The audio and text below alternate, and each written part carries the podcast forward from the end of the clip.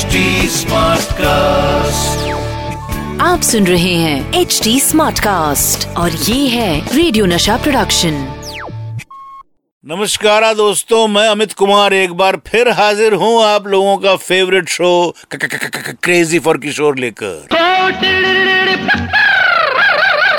ये है crazy for किशोर आज मैं आपको बताऊँगा किस तरह म्यूज़िक कंपोजर राजेश रोशन बाबा की सिंसियरिटी के फ़ैन हो गए। बाबा ने हेमा मालिनी से गाने गवाने के लिए कौन सी ट्रिक यूज़ की और किस तरह फ़िल्म महबूबा के एक गाने के लिए बाबा ने आर डी बर्मन को इंसिस्ट किया कि वो पहले लता जी से उनका पार्ट रिकॉर्ड कर ले। यारो, मेरे प्यारो, बात करते हैं फ़िल्म याराना की।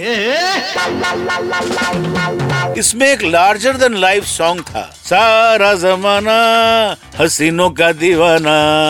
हाँ सुनकर याद आया ना? अमिताभ बच्चन की वो लाइट्स वाली कॉस्ट्यूम की? तो भाई, इस गाने को कलकत्ते के इंडोर स्टेडियम में शूट किया गया था, जिसमें लगभग बारह हज़ार लोगों का क्राउड था। गाने को सही फील देने के लिए कंपोजर राजेश रोशन ने 150 200 कोरस बुलाए। लेकिन जिस स्टूडियो में ये गाना रिकॉर्ड किया जा रहा था वहाँ जगह की बहुत कमी थी, इसलिए बाहर से बहुत सारे माइक मंगवाए गए थे। कुछ माइक तो स्टूडियो के बाहर भी लगाने पड़े थे। और जब बाबा स्टूडियो पहुँचे तो वो ये केओस देखकर थोड़ा घबरा गए। जब उन्होंने राजेश रोशन को हैरान, परेशान देखा तो उन्हें समझ में आ गया कि गाने को स्टेडियम वाला फील देने के लिए ये सारी जोड़ तोड़ की गई है। बाबा चुपचाप कोरस सिंगर्स के ग्रुप में जाके बैठ गए। जब उनसे दूसरे सिंगर्स ने आराम से एक जगह बैठने की रिक्वेस्ट की तो वो बोले, मैं तो किशोरदा हूँ ही नहीं। कौन बोला मैं किशोर कुमार हूँ? बाबा ने वहाँ बैठकर चार पाँच घंटे से गाने को सबके साथ गाया। सबको मेहनत करते देख बाबा ने अपनी सीनियोरिटी और स्टेटस को साइड में रख के ये गीत पैशनेटली रिकॉर्ड किया। और इसका नतीजा ये है कि आज ये गीत एक कल्ट सॉन्ग बन चुका है। दोस्तों अपने एक्सपीरियंस से आप लोगों को एक चीज़ बताता हूँ। हमारी इंडस्ट्री में पैशनेटली काम करना ही सक्सेस की गारंटी है। मेरे दोस्तों बॉलीवुड की ड्रीम गर्ल हेमा मालिनी न सिर्फ़ एक अच्छी एक्ट्रेस और डांसर है, बल्कि एक सिंगर भी है।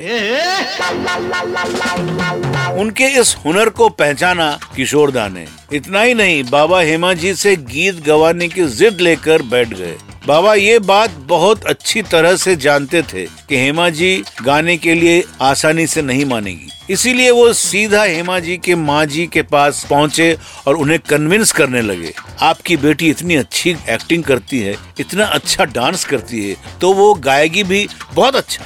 माँ को ये बात ठीक लगी और उन्होंने हेमा जी को किशोर दा के लिए बंगाली में दो गाने गाने के लिए मना लिया।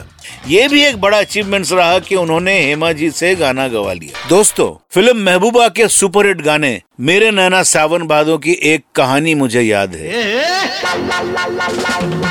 एक्चुअली ये गीत राग शिव रंजनी पर बेस था, और आर डी बर्मन बाबा से इस गीत को गवाने में थोड़ा कंफ्यूज थे, क्योंकि राग शिव रंजनी थोड़ी कॉम्प्लेक्स राग थी। जब पंचमदा बाबा के पास इस गीत की बात करने पहुँचे तो बाबा ने पंचमदा से पूछा कि इस गाने का फीमेल वर्जन लता जी गाने वाली है ना? पंचमदा बोले हाँ बाबा बोले तो भाई जाओ, पहले उनसे गवाओ, ये गाना बड़ा कठिन गाना है। मैं उनका गाना सुन के अपनी स्टाइल में इस गीत को गा लूँगा।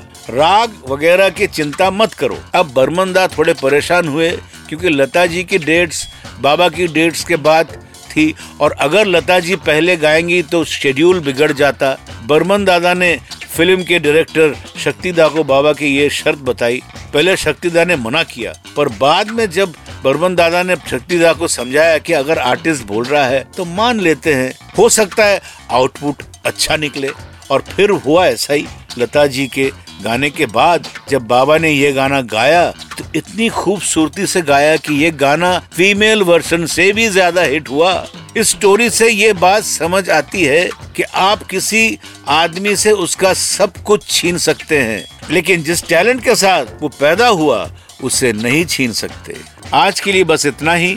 अगली बार मिलेंगे और किस्से कहानियों के साथ। तब तक स्टे हैप्पी स्टे क्रेजी आप सुन रहे हैं एच डी स्मार्ट कास्ट और ये था रेडियो नशा प्रोडक्शन एच स्मार्ट Smartcast.